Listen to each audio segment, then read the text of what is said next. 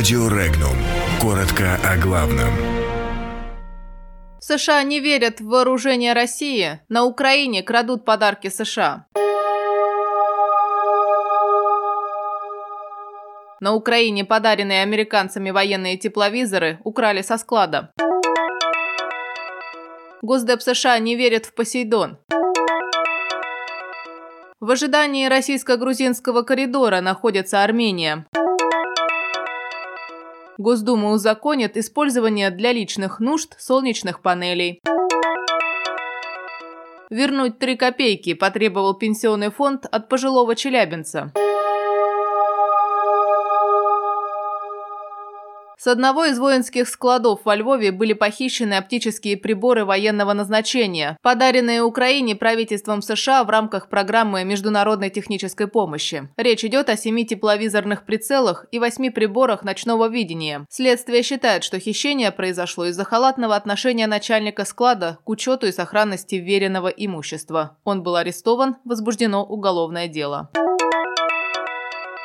В Государственном департаменте США заявили, что не доверяют российской пропаганде, когда оценивают потенциальные способности российского беспилотного ядерного подводного аппарата «Посейдон». Соответствующее заявление сделала заместитель государственного секретаря США по контролю над вооружениями Андреа Томпсон. Она напомнила, что президент США Дональд Трамп обещал американцам защиту от любых угроз, чего бы это ни стоило.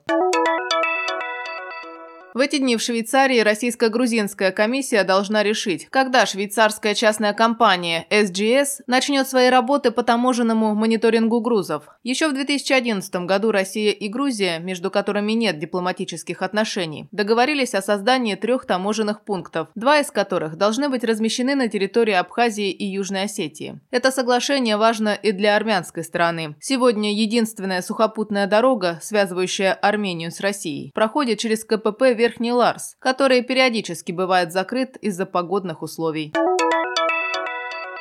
Законопроект об использовании объектов микрогенерации, в том числе солнечных панелей, Госдума приняла в первом чтении. На тарифах нововведение не скажется, отметили в Минэнерго. Инициатива предполагает для гарантирующих поставщиков обязанность по заключению договора купли-продажи электрической энергии, произведенной на объектах микрогенерации, за исключением объектов, расположенных в многоквартирных домах, по обращению собственника. В Минэнерго считают, что первоначально эффект от новых норм будет минимален, а изменения Изменение рынка зависит от активности граждан. Сейчас законодательство не позволяет установившему, например, солнечные панели, выдать излишки электроэнергии в сеть.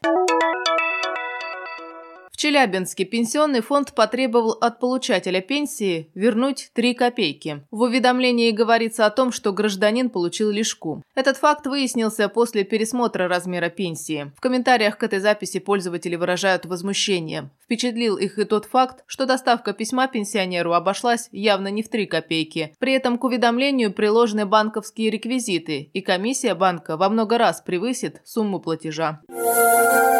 Подробности читайте на сайте Regnum.ru.